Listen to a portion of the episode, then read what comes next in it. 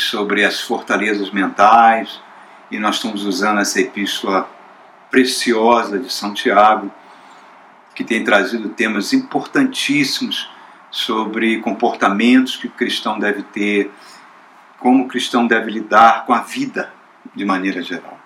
E hoje Tiago vai apresentar aqui para a gente dois tipos de sabedoria, dois tipos de sabedoria que devemos Um, escolher. Uma nós devemos escolher, que é a sabedoria que vem de Deus, e a outra sabedoria nós vamos ver agora de que se trata. Por isso eu convido, caso você tenha uma Bíblia na sua casa, quiser acompanhar, nós vamos ler aí aqui a partir do verso do capítulo três de Tiago, do verso treze, encerrando esse capítulo três, onde ele fala sobre esses dois tipos de sabedoria. Vamos ver. Quem é sábio e tem entendimento entre vocês? Que demonstre por seu bom procedimento, mediante obras praticadas com a humildade que provém da sabedoria. Contudo, se vocês abrigam no coração inveja amarga e ambição egoísta, não se gloriem disso, nem neguem a verdade. Esse tipo de sabedoria não vem dos céus, mas é terrena, não é espiritual, mas sim demoníaca. Pois onde há inveja e ambição egoísta, aí há confusão e toda espécie de males. Mas a sabedoria que vem do alto é, antes de tudo, pura, depois pacífica, amável, compreensiva, cheia de misericórdia e de bons frutos, imparcial e sincera.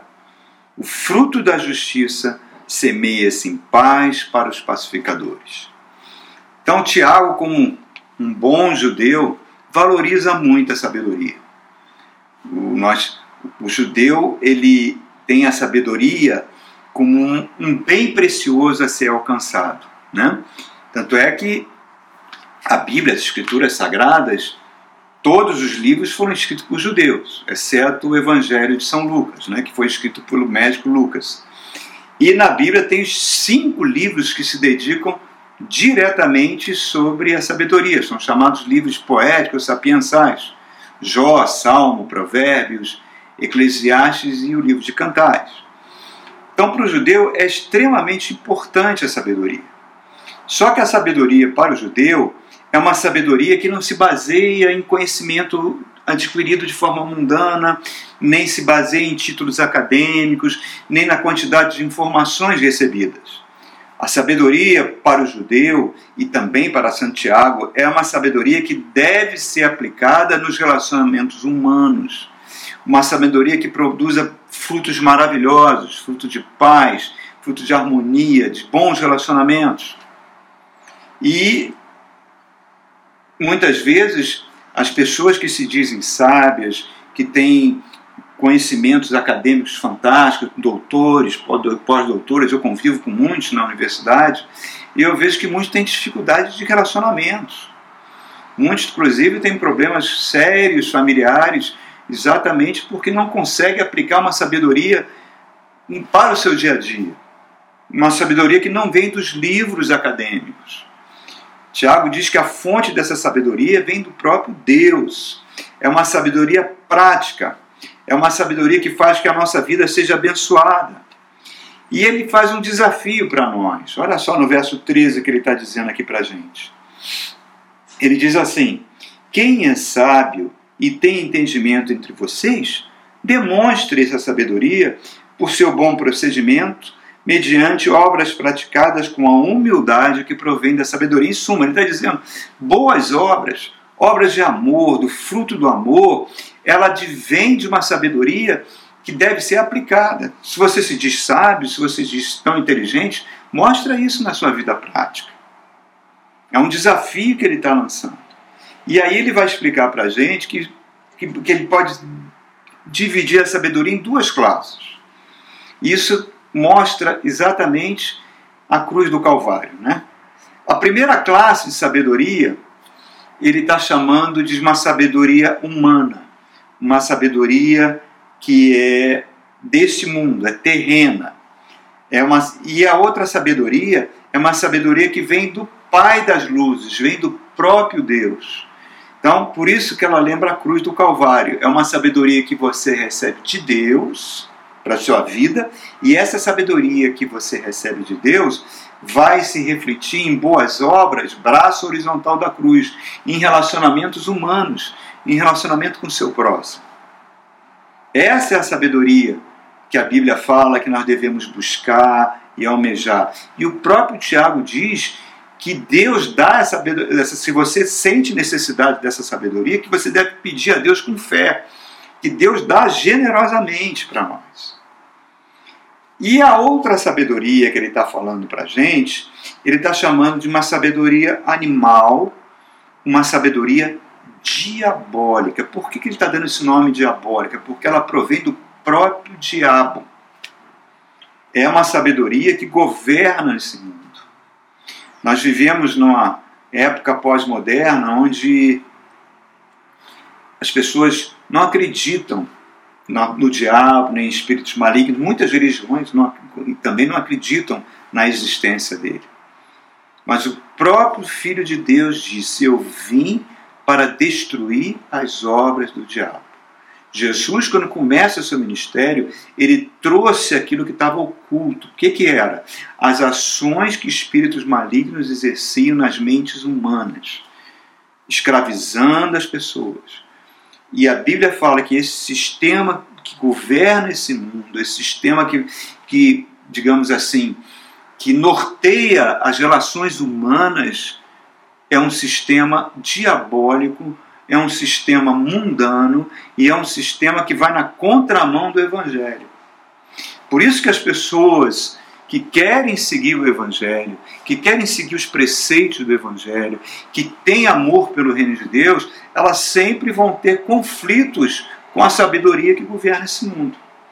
Jesus mesmo falou que nesse mundo passaríamos por tribulações. Existe um conflito constante entre a sabedoria que governa a cabeça das pessoas desse mundo e a sabedoria que vem do Pai das Luzes. E Tiago dá mais detalhes sobre isso. E eu gostaria de buscar num livro sapiensal, num livro da sabedoria, o livro de Provérbios, que foi escrito por um dos, depois de Jesus, pelo homem mais sábio que andou na face da terra, o rei Salomão. Eu queria buscar no capítulo seis de Provérbios algo que vai reforçar com o que Tiago está dizendo para nós. Provérbios seis fala de seis coisas que Deus abomina, abomina. E uma sétima coisa que ele detesta. Algo que Deus não suporta. Deus, presta atenção, Deus ama a humanidade, Deus ama as pessoas.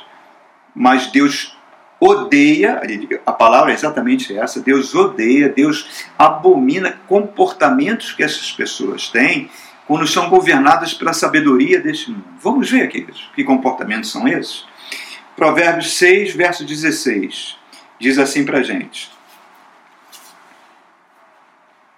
há seis coisas que o Senhor odeia, sete coisas que ele detesta: olhos altivos, língua mentirosa, mãos que derramam sangue inocente, coração que traça planos perversos, pés que se apressam para fazer o mal, testemunha falsa que espalha mentiras e aquele que provoca discórdia entre irmãos.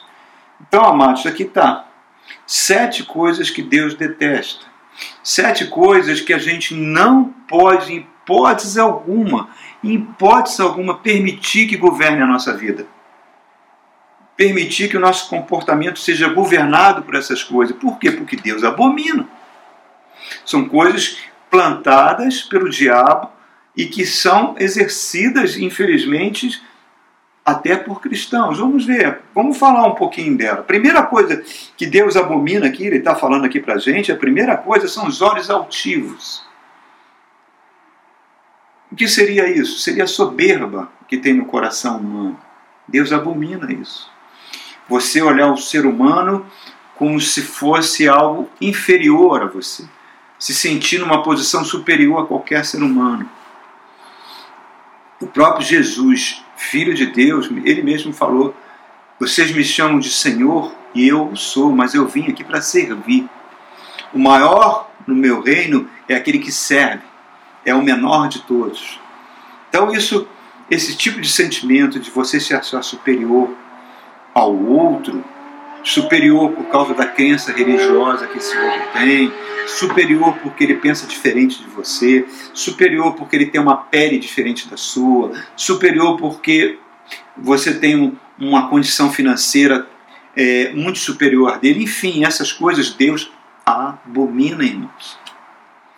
Eu vi há pouco tempo, não, essa semana, eu vi uma matéria que me chocou, que traficantes neopentecostais, como se fosse possível, no Rio de Janeiro, estão matando pessoas e destruindo os lugares de culto de, de religiões afro nos morros cariocas. Quer dizer, se acham superiores e exercem violência, exercem morte, mas não são só traficantes. Infelizmente, a gente vê muitos cristãos ocupando posições de destaque na sociedade que não estão agindo, que estão agindo igual a esses traficantes, que não toleram, que ferem, que machucam pessoas que, que, segundo eles, estão em trevas. E Deus abomina esse tipo de comportamento. Segunda coisa que Deus abomina, ele está falando línguas mentirosas. Línguas que, não, que falam palavras que não são verdadeiras. Línguas que falam palavras que não expressam a verdade. Jesus falou, eu sou a verdade. E Jesus falou, o diabo é o pai da mentira. Tudo que é mentiroso, tudo que é falso, tudo que é fake, tudo que é de fake news, tudo que, que, que é falado com o propósito de desconstruir uma pessoa, de desconstruir a verdade, provém de Satanás, irmãos. Como é que nós, como cristãos, podemos dar guarida a esse tipo de coisa? Como é que nós, como cristãos, podemos compartilhar fake news, fake, compartilhar mentiras, compartilhar calúnias? Isso é completamente contrário ao que Deus, ao que Deus, Deus diz. Eu abomino esse tipo de comportamento, porque é de uma sabedoria humana. Outra coisa que ele falou aqui, mãos assassinas que derramam sangue, mãos violentas, mãos que pegam em armas para matar. Mas não só as mãos que pegam em armas para matar, mãos que permitem que as armas cheguem nas mãos assassinas, mãos que de alguma forma vão permitir, que vão legalizar a violência, que vão legalizar a matança, irmãos. Isso não é um comportamento cristão, isso é uma sabedoria do diabo, do inferno. Eu me lembro de, de dois personagens da Segunda Guerra Mundial, alemães. Todos dois eram crentes, eram cristãos devotos, frequentavam igrejas. Do, os dois eram cristãos protestantes. Um era Goebbels, que virou ministro da propaganda, que se tornou o símbolo das fake news, né? Ele dizia o seguinte, se você divulgar uma mentira repetidas vezes, as pessoas que vão ouvi-la vão entendê-la como sendo uma verdade.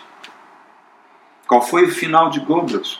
Quando a guerra estava chegando ao fim, as tropas russas estavam entrando na Alemanha, ele cometeu suicídio.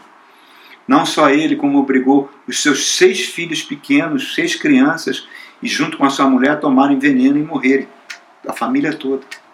O outro cristão devoto era um engenheiro agrônomo chamado Himmler. Esse homem foi um dos braços direitos de Hitler. Ele foi o criador da S S nazista. Ele foi o homem que concebeu os campos de, morta... de extermínio de judeus. doze milhões de judeus morreram na Segunda Guerra Mundial. Teve a mão desse homem, que também cometeu suicídio quando soube que estava chegando o final da guerra. Cristãos, irmãos. Mãos assassinas que praticam a violência.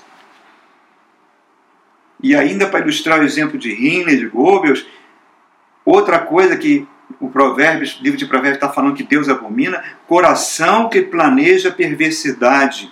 Quer dizer, uma pessoa que tem uma inteligência que é usada para buscar maldades contra os seus semelhantes.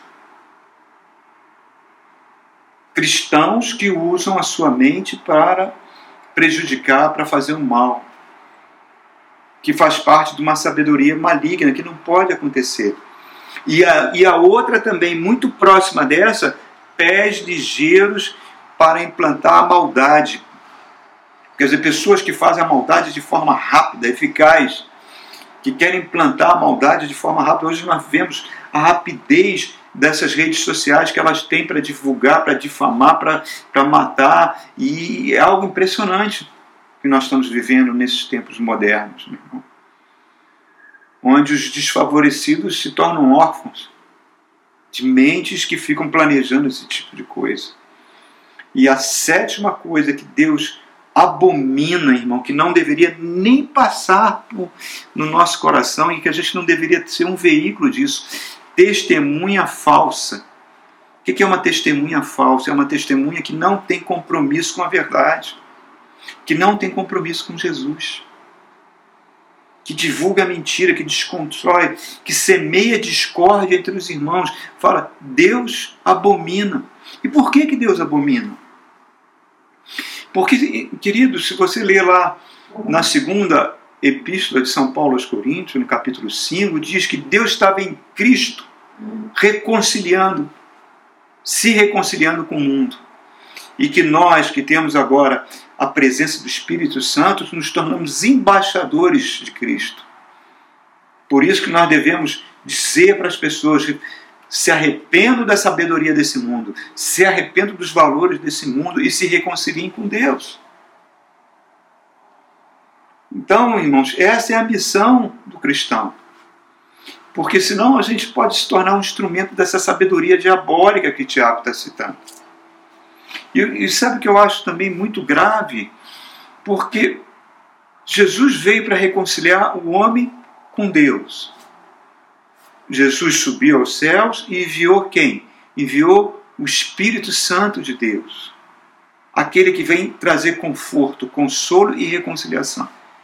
Aquele que tem como missão, que tem como missão básica transformar-nos na imagem do Filho de Deus, para que ele seja o primogênito entre muitos irmãos, como diz Romanos capítulo oito.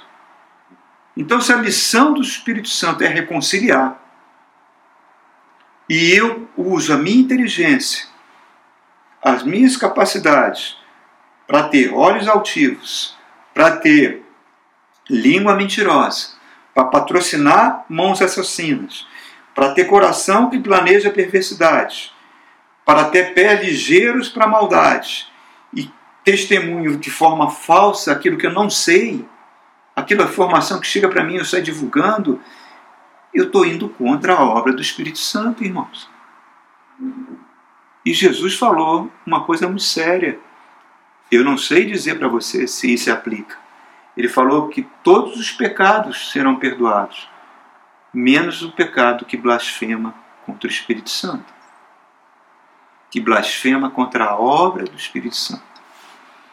Então, irmãos, essa sabedoria, a gente tem que fugir dela. Nós temos que buscar a verdadeira sabedoria. A sabedoria que vem de Deus, que Tiago está lendo aqui para nós. Uma sabedoria que vem pela caminhada. Uma sabedoria que é um confronto diário. Porque nós falhamos muito, irmão. Nós falhamos em várias áreas da nossa vida. Mas nós temos que permitir que o Espírito Santo aponte essas falhas e que a gente redirecione a nossa vida pela palavra de Deus, pelo Evangelho, para que a gente não embarque no que o mundo está embarcando. É muito fácil, irmãos, a gente ver cristãos que dizem que querem receber Deus, que querem ver Deus fazer milagre na sua vida, um Deus que vai favorecê-los.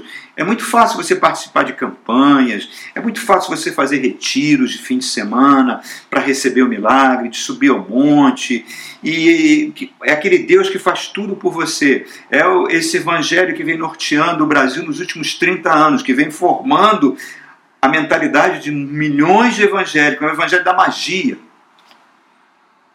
Mas o Evangelho do Senhor Jesus não é assim. O Evangelho do Senhor Jesus é aquilo que o apóstolo Paulo falou. Importa mais para mim conhecer a Cristo e o poder da sua ressurreição. Importa que Ele cresça e que eu diminua.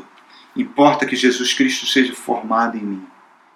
Importa que essa sabedoria que governa esse mundo, que é maligna, não tenha guarida dentro do meu coração, dentro da minha mente. Senão, irmão, não tem como a gente vencer essas fortalezas mentais. Senão, não tem como vencer as forças das trevas em mim, irmãos. Eu acho que o maior capital que um pai e uma mãe passam para um filho é o capital moral de temor a Deus, que é o princípio da sabedoria. O apóstolo Paulo, no final da sua vida, escrevendo a sua carta, testamento para Timóteo, no segundo, segunda carta, no primeiro capítulo, no verso cinco, ele fala: eu me lembro da sua fé, uma fé não fingida, uma fé que você herdou da sua avó e da sua mãe Eunice. Uma fé que vem passando de, de mãe para filha, que você recebeu como capital moral. E esse é o maior presente que eu recebi dos meus pais. Meus pais não, eram homens, um casal muito pobre, não passou bens materiais, mas passou um capital moral, de fé, de temor a Deus, que me ajudou a superar muitas e muitas e muitas dificuldades que eu tive na vida. O Evangelho, irmãos, não é mercado. O Evangelho não é essa sociedade babilônica, onde parece uma sociedade de... É, de Darwin, onde apenas os mais fortes sobrevivem. Não, irmãos. O Evangelho é do Pai Nosso. O Evangelho é Deus que ama a todos. O Evangelho é contrário a essa sabedoria, essa sabedoria que ele está falando aqui no verso dezesseis para nós, quando ele diz que, pois, onde há inveja, onde há ambição egoísta, aí a confusão e toda espécie de males. É o que nós estamos vivendo hoje, irmãos. É o que nós estamos vivendo hoje. No meio de tanta mortandade desse flagelo do Covid, nós estamos testemunhando muitas coisas tristes. Mas, como cristão, e eu falo para você, se você ama a Deus, se você ama Jesus Cristo, busque a verdadeira sabedoria, que é essa aqui, ó, do verso dezessete. Mas a sabedoria que vem do alto é, antes de tudo, pura, depois pacífica, amável, compreensiva, cheia de misericórdia e de bons frutos, imparcial, imparcial e sincera. O fruto da justiça vai semear em paz para os pacificadores. Olha que coisa linda, irmãos. Ele está dizendo, em primeiro lugar, que essa sabedoria que vem de Deus, do Pai das Luzes, ela é pura. Pura por quê? Porque ela foi purificada pelo sangue de Jesus na cruz. Nenhum pastor, nenhuma igreja pode pedir a ninguém para fazer algum sacrifício para Deus, porque todos os sacrifícios já foram feitos por Jesus Cristo naquela cruz. O que eu preciso saber é aquilo que Isaías fala no capítulo seis, quando ele vê Deus assentado num sublime trono, ele grita: ai de mim, porque eu sou um pecador. A gente tem a consciência, irmãos, que a nossa natureza ama a sabedoria desse mundo, que é contrária ao Evangelho e que Deus abomina. Nós temos que todo dia pedir a misericórdia de Deus sobre nós. Segundo, ele fala que é pacífica. Ela promove a paz. Jesus é o príncipe da paz. O Espírito Santo abomina a confusão. O Espírito Santo abomina gritaria. E ele quer produzir a paz em nós. Terceiro lugar, ele está dizendo que essa sabedoria ela é amável, ela é compreensiva, ela é cheia de misericórdia, irmãos. Ela não, não maltrata a pessoa porque pensa diferente ou porque tem um credo diferente. Ela não é violenta, ela traz equilíbrio, ela traz gentileza.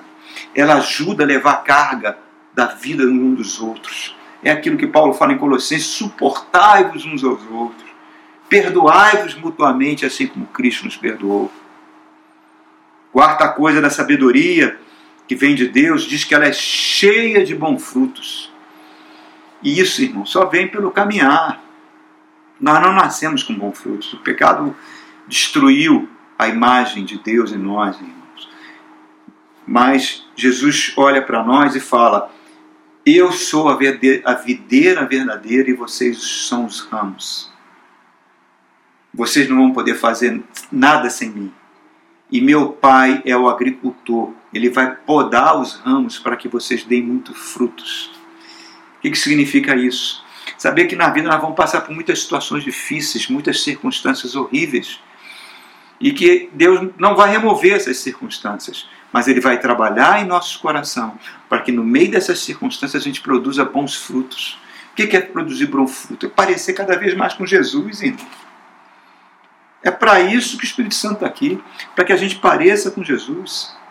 Às vezes essa circunstância pode trazer vergonha, pode trazer fracasso, pode trazer dores, mas Deus vai nos transformando em pessoas melhores. Deus não manda o mal para nós. O mal já está presente na sabedoria que Satanás criou para esse mundo. Que a gente tem que fu- fugir dela e embarcar na sabedoria que vem de Deus. E Ele diz finalmente que ela é uma sabedoria moderada, sincera. Não é uma sabedoria falsa, de falsas aparências. Uma sabedoria que está preocupada em ganhar like em YouTube, em ter milhões de seguidores. Não, é uma sabedoria que quer nos transformar, que quer que a gente seja firme com o Evangelho, que a gente preserve os valores do reino. Muitas vezes, irmãos, preservar os valores do reino significa ir contra algo que é legal. Que é legal. Eu me lembro que acho que uns dez anos atrás, em torno disso, dez anos atrás, onze anos atrás, eu estava iniciando como pastor e eu tinha uma família que estava congregando na igreja e o, o, o pai dessa família e a, a, o pai, o marido e a esposa vieram me procurar e vieram pedir que eles estavam inaugurando uma nova loja, que eu fosse ungir a nova loja deles, do negócio deles. E eu falei: vou com o maior prazer, queridos, vamos lá, vamos pedir a proteção do Senhor. Qual é o negócio que vocês têm? E eles, na ocasião, falaram para mim: olha, nosso negócio, nós temos loja de arma e munições. E nós vamos ampliar essa loja porque as vendas estão aumentando. Eu falei: meu querido, eu não posso fazer isso. Mas por quê, pastor? É um negócio legal. É um negócio que tem um alvará, o governo nos, nos deu a licença para comercializar, não estamos roubando, geramos empregos, pagamos nossos impostos. Por que, que o senhor não pode ir lá ungir? Eu falei: porque é um instrumento de morte. Eu não posso ir contra. Se a Bíblia fala não matarás, como é que eu posso ungir armas que matam, irmãos? É contra a palavra de Deus. Mas é, é legal. Eu falei: tudo bem, mas naquele, naquela época eu falei para eles: muitas coisas o governo dos homens pode tornar legais. Daqui a alguns anos, a maconha pode ser legal, está acontecendo, né? Outras drogas podem ser legais, práticas sexuais podem ser legalizadas. Isso não significa que Deus ama isso. Deus abomina vários comportamentos. E Jesus falou que bem-aventurados os pacificadores, porque serão chamados de filhos de Deus. Jesus mesmo falou: olha, a A, a lei diz não matarás. Eu falo: aquele que odiar o seu irmão já cometeu homicídio. Irmãos, como é que eu posso ungir um negócio desse? Como é que eu posso ser favorável? Então, queridos, é isso. Como cristãos, nós devemos buscar a verdadeira sabedoria do Pai das Luzes. Como cristão, devemos ser sal da terra. Como cristão, devemos ser luz do mundo.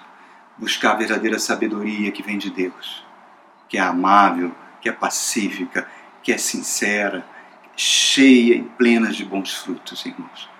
Que você seja um pacificador, que essa sabedoria de Deus norteie sua vida, porque a sabedoria de Deus só vai trazer coisas maravilhosas. Deus abençoe sua vida. Uma ótima semana. Amém?